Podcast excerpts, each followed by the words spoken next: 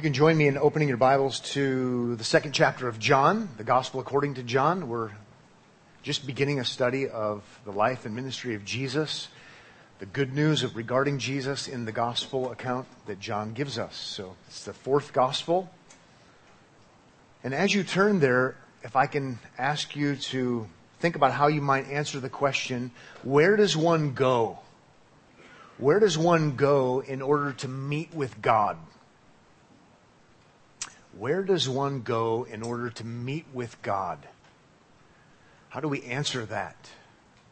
I suppose we might answer and say one goes anywhere to meet with God because God is omnipresent and God is without limits. Fair enough. But where does one go to meet with God if there is sin involved?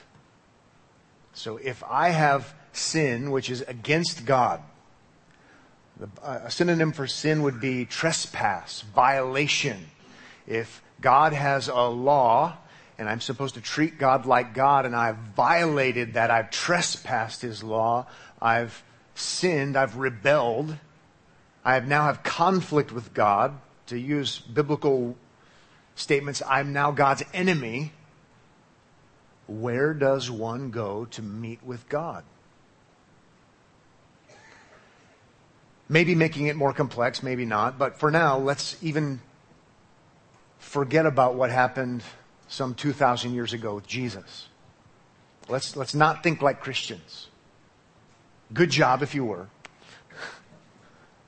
Where does one go to meet with God if you have sin?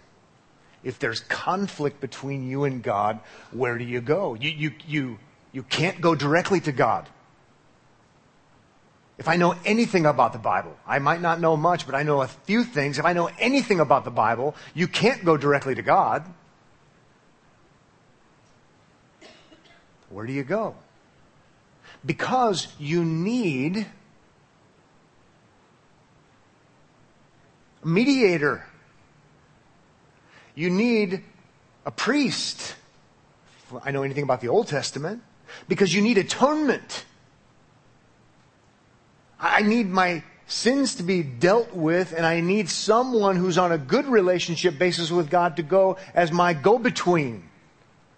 Where does one go to get that?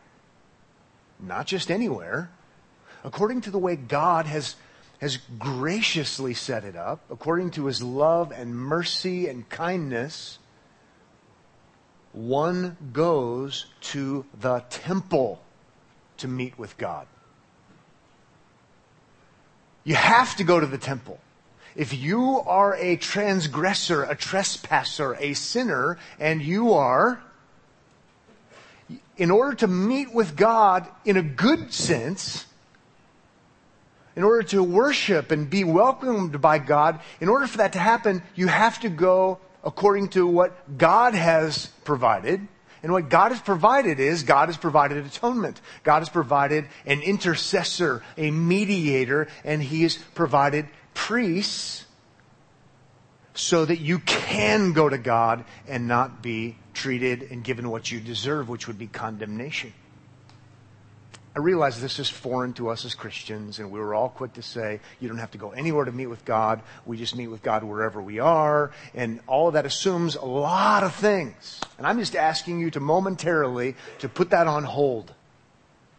Because we want to better understand who Jesus is, and we want to understand how great He is, and how significant and how central, he, central He is to God's purposes for us and to do that, we have to know a thing or two about where to go to meet with God.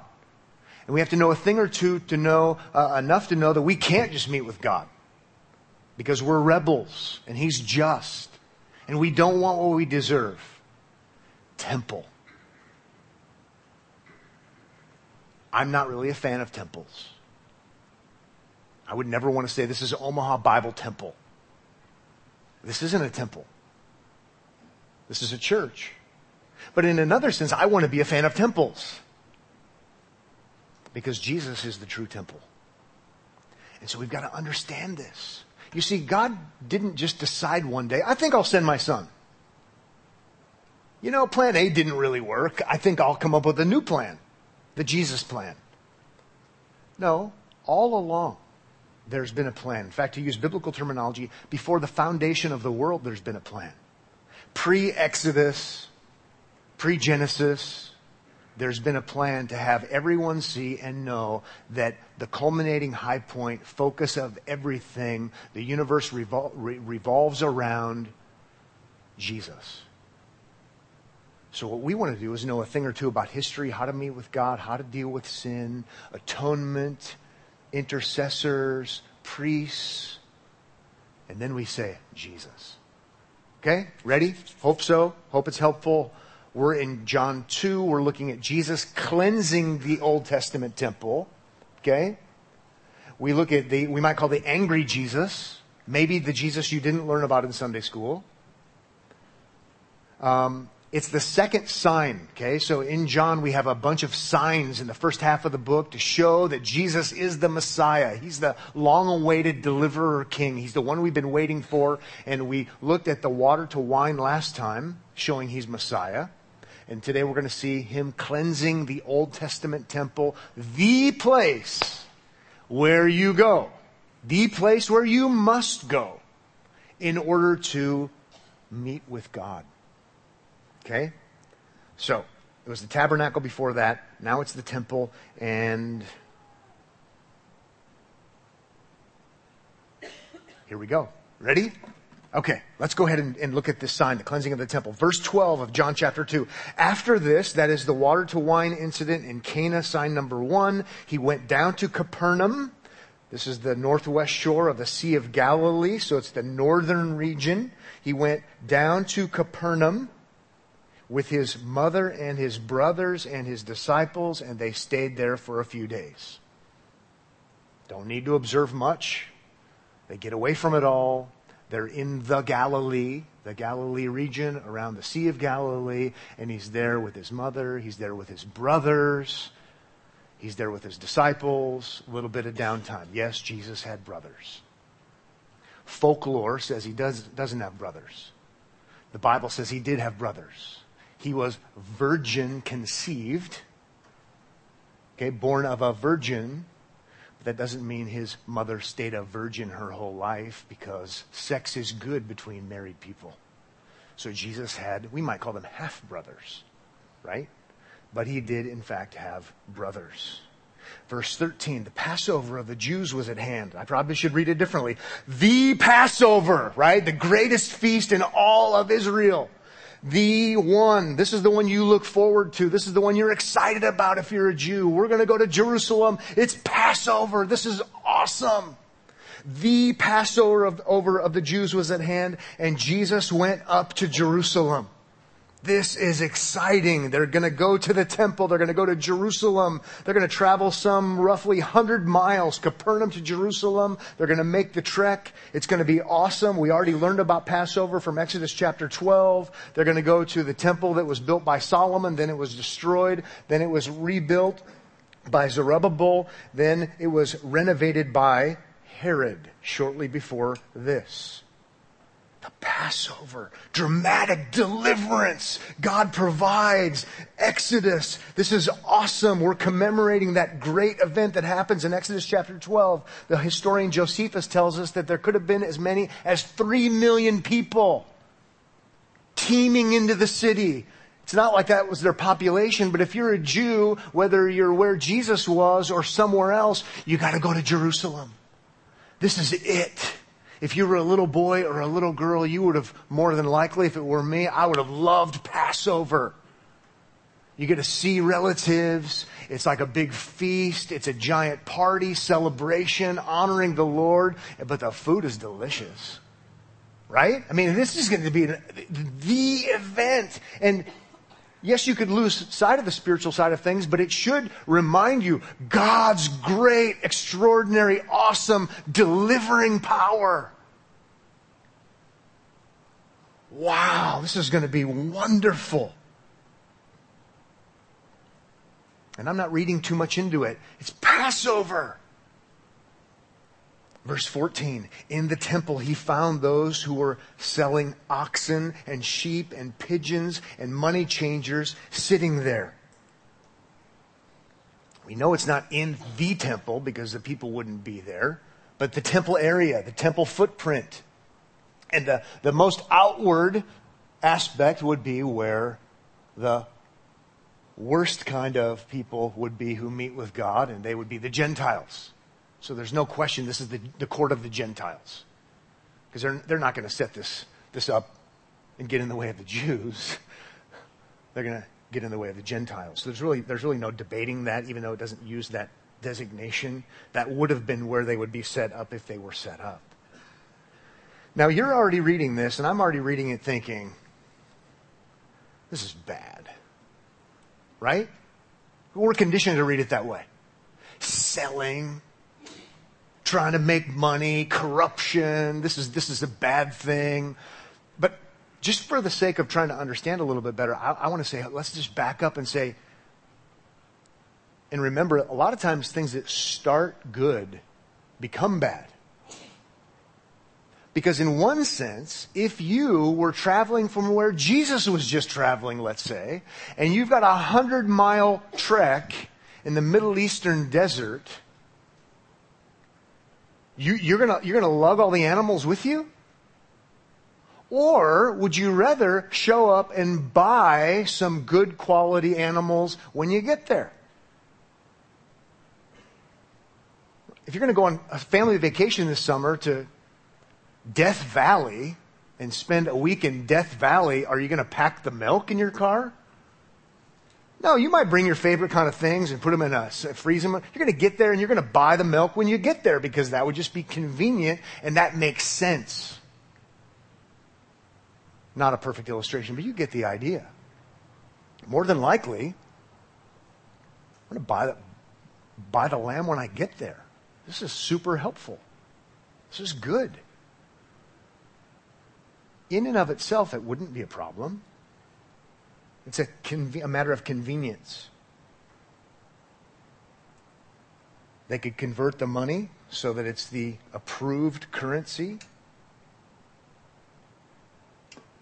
It's a valuable service. But they're not across the street, as even historically they may have one time been. They're where the Gentiles are supposed to be welcomed.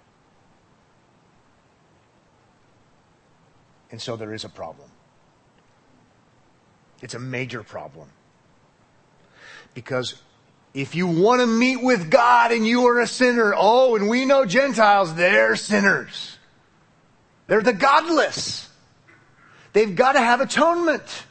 They've got to have a mediator. They've got to have a priest. They, they, they've got to be able to come to the temple. And we don't have room for them because we can make money, because it's better business. Who, who knows the level of all the different kinds of complexities of the corruption? But it's corrupt by now. We need to remember that even in the Old Testament, the temple is designated as not only for the Jews. In fact, one of the missions of the Jewish people was that they were to help Gentiles know the one true and living God. Okay?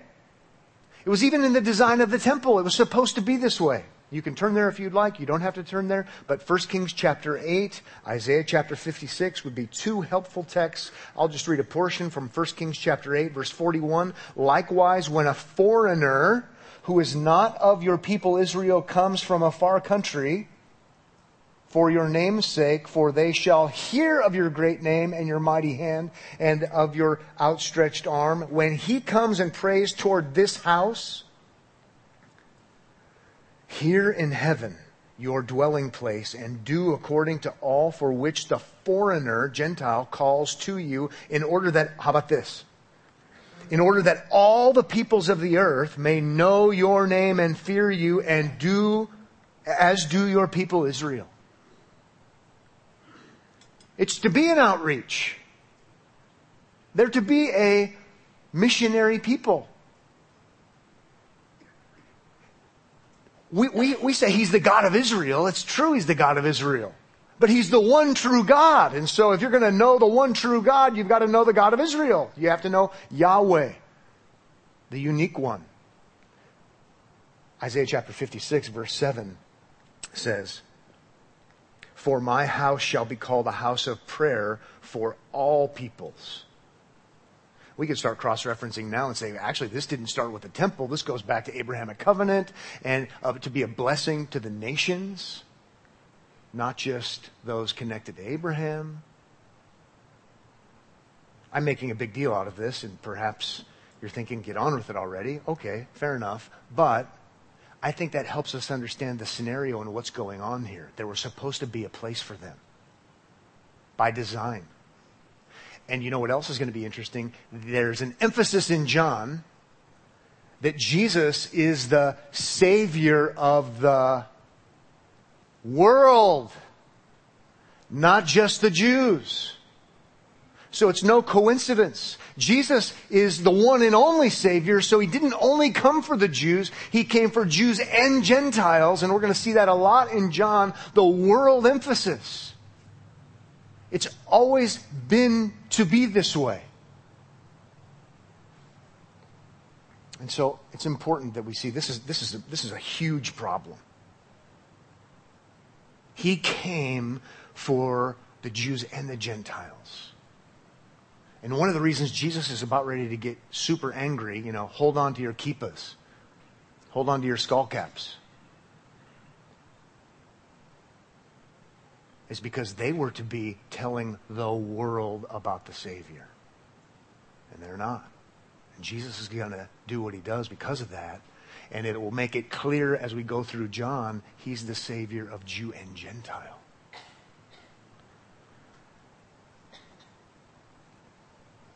Verse 15. And making a whip of cords, he drove them all out of the temple with the sheep and oxen, and he poured out the coins of the money changers and overturned their tables. Verse 16, and he told those who sold the pigeons, take these things away. Do not make my father's house a house of trade. How about that? It's my father's house, therefore I have authority to do this. And that will get further and further developed. But that's a huge statement that he's making there.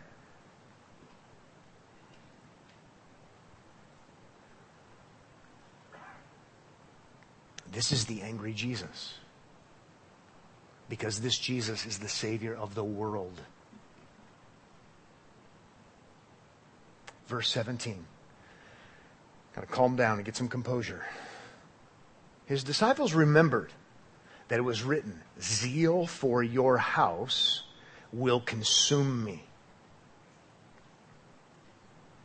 Exactly when they remembered, what the details were, I don't know, but they remembered, oh, they're connecting dots.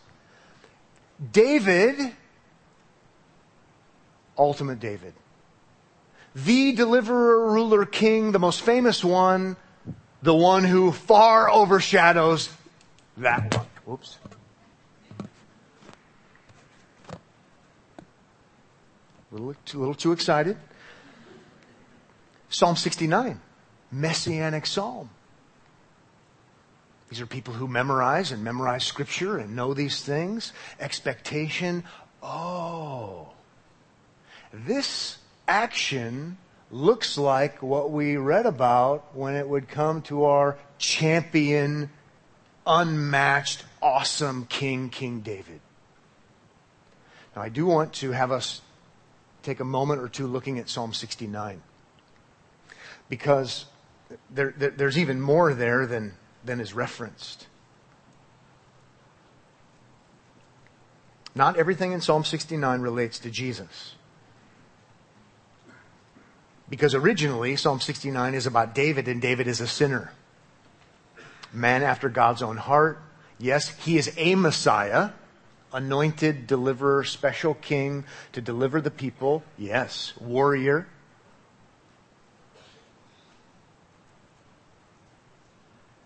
But while everything doesn't relate to him, or, or, but while it all relates to King David, it doesn't all relate to Jesus. Actually, a lot of things do. And Psalm 69 is fascinating because it's about David doing the right things and yet experiencing all kinds of bad things as a result. There's this injustice that happens. David stands for righteousness. David does the right thing. David is bold, not in everything, but in tons of things. And it doesn't go well for him in a lot of ways. And so you can just see this is anticipating the ultimate David who would do all of the right things. And it wouldn't go well for him. Okay, so the disciples are saying, We remember David having this passion for purity when it comes to the worship of God. It's zealous and consuming. Ah, Jesus looks like the Messiah. That's, that's what's happening. So, but, but I, I, do want you to see Psalm 69. Psalm 69 uh, says in verse 1, Save me, O God, for the waters have come up to my neck. I sink in deep mire where there is no foothold. I have come into deep waters and the flood sweeps over me. Lots of figurative language of trouble, despair, difficulty. I need your help. Verse three. I am weary with my crying out. My throat is parched. My eyes grow dim with waiting for my God. Persecution, suffering for righteousness is the idea. How long until you deliver me? Verse four. More in number than the hairs of my head are those who hate me without cause. See, it's unjust or unjust. Mighty are those who would destroy me, those who attack me with lies. Again, they're not true accusations, they're false ones. What uh, I did not steal, must I now restore? That would be, uh, again, uh, an unjust kind of thing. Verse 5, Oh God, you know my folly. None with Jesus. It would have been true with the first David. He wasn't perfect. The wrongs I have done are not hidden from you. Verse 6, let not those who hope in you be put to shame. He's talking about himself through me and those he affects and leads. O Lord God of hosts, you're a God of victory. You're a God of warfare. Don't, don't let this keep happening to me.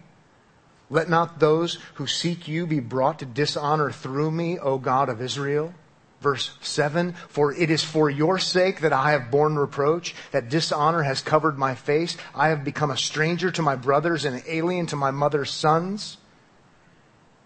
By the way, in John chapter 7, we're going to see this in relation to Jesus because not even his brothers believe him. Verse 9, for zeal for your house has consumed me, and the reproaches of those who reproach you have fallen on me. There's our text that they're remembering. They're thinking, oh, this is like Psalm 69, the Davidic psalm that we all learned in Shabbat school. It's coming to mind now. Sabbath school. Verse 10, when I wept and humbled my soul with fasting, it became my reproach. See, I tried to do the right thing, I did the right thing, and it ended badly. Verse 11, when I made sackcloth my clothing, I became a byword to them. They just made fun of me. I am the talk of those who sit in the gate, and the drunkards make songs about me. Maybe for the sake of time, skip to 14. Deliver me from sinking in the mire. Let me be delivered from my enemies and from the deep waters. Verse 15. Let not the flood sweep over me or the deep swallow me up or the pit close its mouth over me.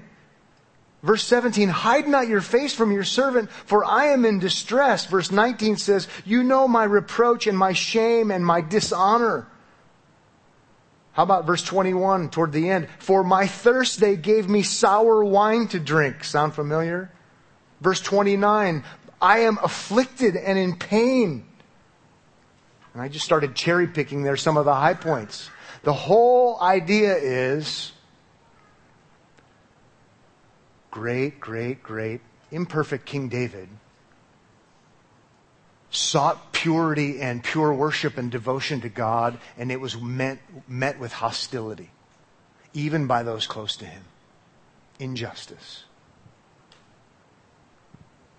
Prefiguring, always anticipating, finding its fulfillment in the ultimate David, born in the line of David, who would do everything absolutely perfectly right on behalf of the people he represents just like the former King David, and it would be met with opposition. So, to whatever degree these disciples are connecting dots, the messianic expectation, and they're thinking Jesus is the one.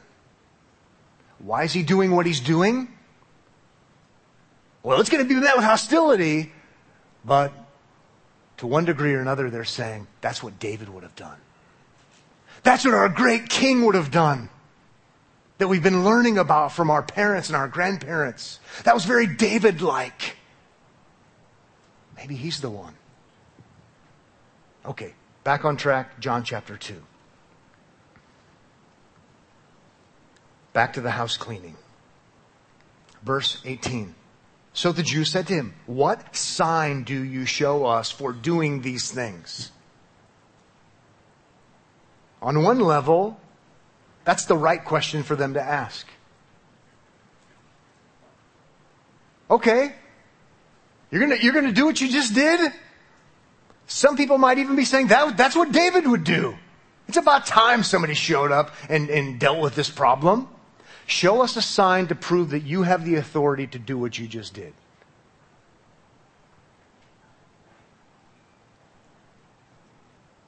Jews expected a restored temple.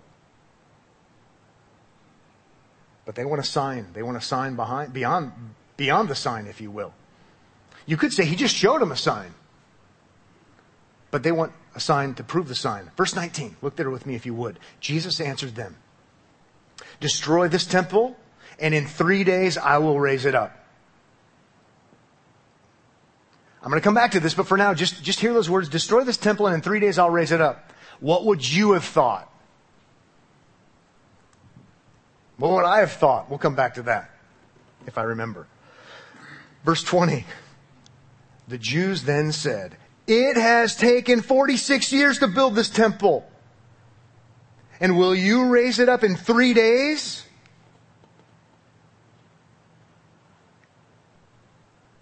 They hear Jesus with wooden literalism.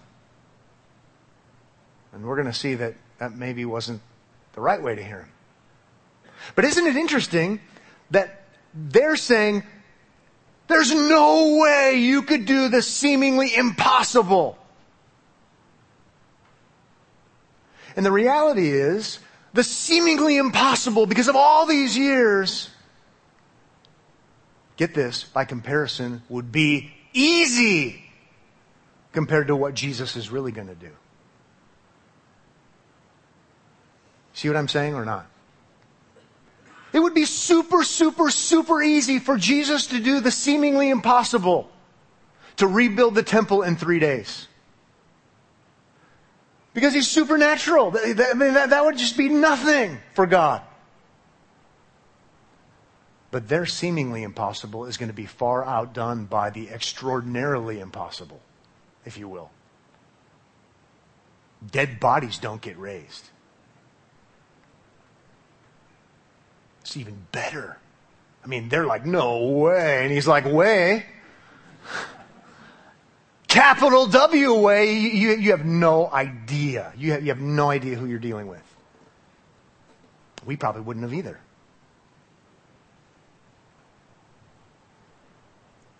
The seemingly impossible would be outdone by the truly impossible. Verse 21 says, But he was speaking about the temple of his body bodily resurrection would be the sign of signs.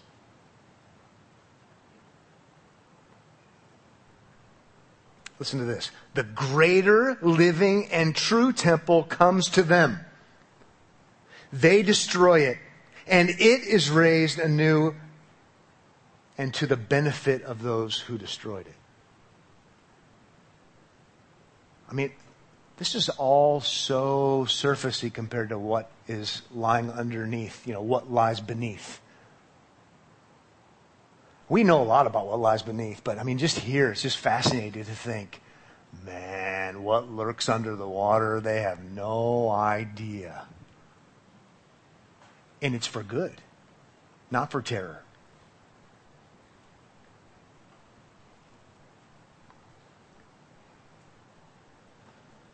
Again, just to repeat that because I think it's helpful. The greater living and true temple comes to them. They destroy it and it is raised anew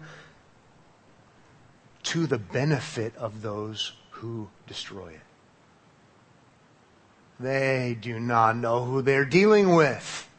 And we wouldn't have either, I don't think. Verse 22 When therefore he was raised from the dead, his disciples remembered that he had said this. And they believed the scripture and the word that Jesus had spoken. Way, right? It's like, wow. Jesus' statement here is an, about the temple is an absolute game changer.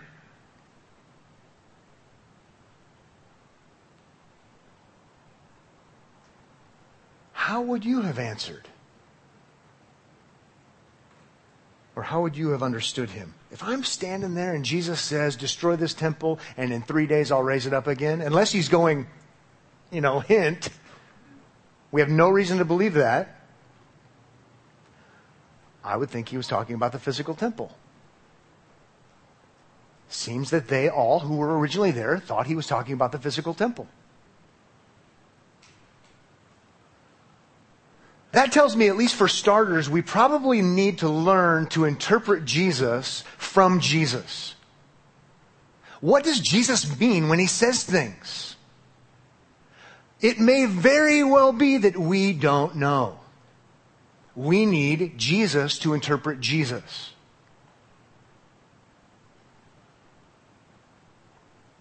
We need Jesus to help us interpret the Bible. The Jews were waiting for a redone temple. Who would have thought he was talking about himself? I wouldn't have thought that. I don't think you would have thought that. Some seminary professors would probably give Jesus a D minus when it comes to Bible interpretation.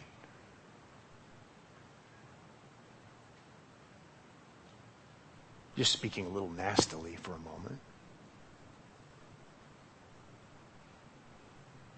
Well, we know he couldn't mean himself because he's not a temple. He's Jesus. He's a human. And context determines meaning, and in the context, it's the temple. I'm being a little bit nasty, mean spirited. Yeah, context determines meaning, but trumping context of physical temple is Jesus saying, It's me. It's me. Wow. I'm so glad. I'm so glad I would have been wrong.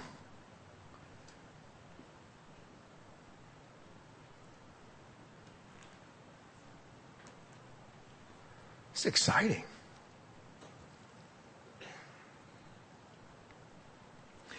I, we don't have time to go there, and I, I punted at the last minute, but maybe we'll do it another time. But I was working through Hebrews 9, where it talks about a temple and another temple, and, and it talks about moving from old covenant to new covenant.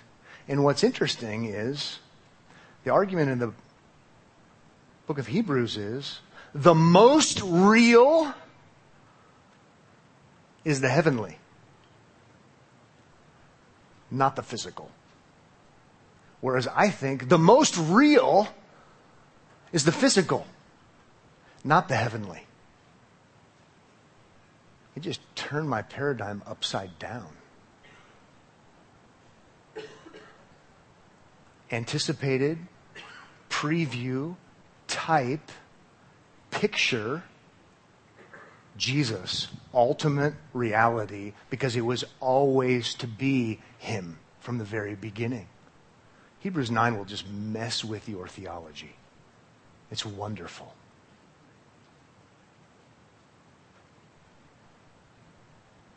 And you know it's right because you know ultimate in Hebrews, according to chapter 1, is Jesus. Again, we go back to, to shadow hugging.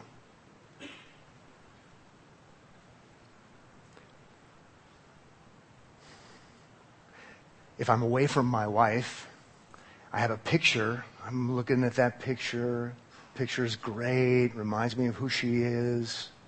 You know, when nobody's looking, if I've been gone for a long time, who knows? I might even kiss the picture get desperate sometimes, right? I don't know. Just for the record, I've never done that in my life. Unless, honey, you like that, then I've done it a lot. but when we're reunited, face to face substance, it would be obscene, ridiculous, and crazy and insulting if I were kissing the picture instead of my wife. Just an analogy. Not original. I borrowed it from somewhere else. He is the substance. He is the one. He is the true temple. Where do you go to meet with God? You go to meet with God by going to Jesus because He is the mediator. He is the priest. He is the atoning sacrifice. He is the spotless lamb. If you want to know God and meet with God and not die in the process, you go to Jesus. He is the temple. He's the one. He's not the shadow. He's the substance. This is amazing and extraordinary. And that's why, if we go back to the beginning of how we started, that's why you could say, when I say, where do you go to meet with God? That's why you could say, and some of you were saying in your minds, I don't go anywhere. I go to Jesus. Good job. But the only way you would really know the significance of that is to know about temple and to know about sacrifice and to know about priesthood and to know about atonement and to know about what he was always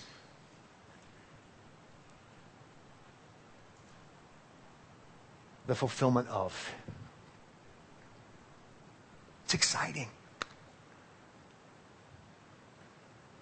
It's wonderful. But once again, it's not altogether true, but it's kind of true, many times true with a little bit of humor. I don't care what your question is, Jesus is the answer. not really, right? He's the Messiah. He's the one. He's the deliverer. He's where you go to know God and meet with God. Isn't it interesting, Jew or Gentile in our context? That is all awesome, but we have to end on a low note. Sorry. Verse 23. Now, when he was in Jerusalem at the Passover feast, remember, awesome, amazing, extraordinary, favorite time of year. Many believed all that appears to be so good and right and awesome. Many believed in his name when they saw the signs that he was doing. First blush, you're like, hallelujah, on track, awesome, because we know according to chapter 20, this is what's supposed to happen. He does the signs, they see he's Messiah, and they believe in him. Man, it's working out just like we would anticipate. Verse 24, and Jesus on his part did not entrust himself to them. You can write in your margin if you would like. Same word as used in verse 23 as believed. Many believed in Jesus and Jesus didn't believe in them. Wah, wah, wah, wah. I mean, you're just like, what?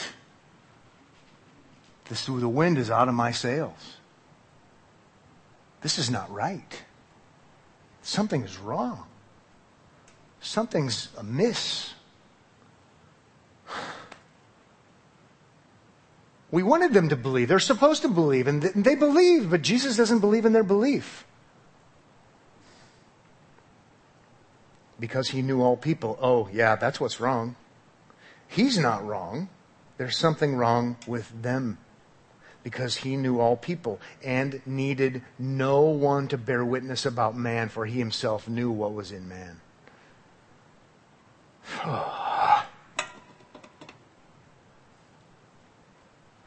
Thankfully, it doesn't end there. And you can read this as what a downer. Or you can read it as, to be literal, and I'm not being crass about this, the God honest truth. Right? This is how it really was. People were believing, but it wasn't genuine belief. It wasn't for the right reasons, or however you want to look at it. It wasn't genuine. It wasn't earnest. The good news is more happens. There are more signs. Jesus does more. The Spirit works. Probably not a coincidence that in the next chapter we're going to see that the Holy Spirit has to regenerate people, which by the way brings about true saving faith. So we can start putting these pieces together. You can see the one true, genuine, ultimate Davidic deliverer, Messiah, temple fulfilling king. You could even conclude, you could even, you could even conclude some right things about him. You could even believe in him, but it's not genuine saving faith because that actually can't come from what's in unaided, left alone men and women. We've got to have the regenerating work of the Spirit in chapter 3 to change their hearts, to bring about genuine saving faith. Ah, we can be happy. It's going to happen. It's going to happen. So let's not end on a downer entirely because we're coming to chapter 3 and it's going to be awesome. Okay, let's pray. Father, thank you for our time this morning. Thank you for the candidness of Scripture, the honesty, honesty of Scripture, even to, to say what's really true. We would never know that their faith wasn't genuine. And yet you tell us. And we're thankful to know that there is such a thing as faith that is not saving faith. I pray for those who are here today that they would believe in Jesus, but not merely like this. They would believe in a genuine sense so that Jesus would know and Jesus would know that it's genuine that we might be forgiven, that we might be reconciled, that we might have our sins atoned for, that we might come to know that we need Jesus to be our Passover lamb. Thank you for our time together. In Jesus' name, amen.